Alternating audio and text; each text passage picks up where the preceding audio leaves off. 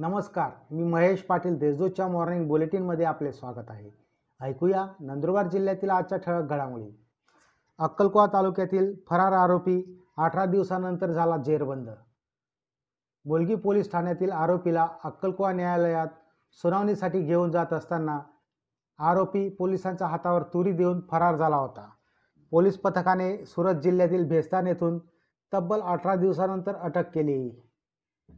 रांजणी येथे लसीकरण केंद्रावर खासदार डॉक्टर हिना गावित यांची भेट. राजनी तालुका तळोदा येथे पंचेचाळीस वर्षावरील नागरिकांचे लसीकरण मोहीम राबवण्यात येत आहे. पहिल्या दिवशी गावातील सत्तर जणांनी लसीकरण केले. दरम्यान लसीकरण केंद्रावर खासदार डॉक्टर हिना गावित यांनी भेट देऊन ग्रामस्थांनी निसंकोचपणे लसीकरण करून घेण्याचे त्यांनी आवाहन केले. तळोदा येथे कनेक्टिव्हिटी अभावी लस न घेताच नागरिक परतले घरी. शासनाकडून लसीकरणाची गती व व्यापकता वाढवण्यावर भर दिला जात असताना मात्र तळोदा येथील उपजिल्हा रुग्णालयात कनेक्टिव्हिटी व कोरोना प्रतिबंधक लसीची साईट बंद असल्यामुळे नागरिकांना ताटकळत उभे राहून लस न घेताच घरी परतावे लागले. यामुळे नागरिकांमध्ये तीव्र संताप व्यक्त करण्यात येत आहे.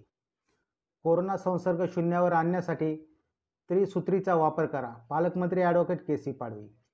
जिल्ह्यातील नागरिकांनी कोरोना बाधितांची संख्या शून्यावर आणण्यासाठी मास्क घालणे हात स्वच्छ धुणे आणि शारीरिक अंतर राखणे या त्रिसूत्रीचा वापर करावा व लसीकरण करून घ्यावे असे आवाहन आदिवासी विकास मंत्री तथा जिल्ह्याचे पालकमंत्री ॲडव्होकेट के सी पाळवी यांनी केले आहे. नंदुरबार जिल्ह्यातील आठशे आठ रुग्ण कोरोनामुक्त. नंदुरबार जिल्ह्यातील आठशे आठ रुग्ण आज कोरोनामुक्त झाले. यात नंदुरबार तालुक्यातील दोनशे त्र्याण्णव शहादा तालुक्यातील दोनशे पंचवीस नवापूर तालुक्यातील दोनशे त्रेपन्न तळोदा तालुक्यातील एकतीस अक्कलकोवा तालुक्यातील सहा जणांचा समावेश आहे. आतापर्यंत जिल्ह्यात सव्वीस हजार पाचशे सदुसष्ट जण कोरोनामुक्त झाले आहेत. या होत्या आजच्या ठळक घडामोडी. अधिक माहिती व देश विदेशातील ताज्या घडामोडींसाठी देशदूत डॉट कॉम या संकेतस्थळाला भेट द्या.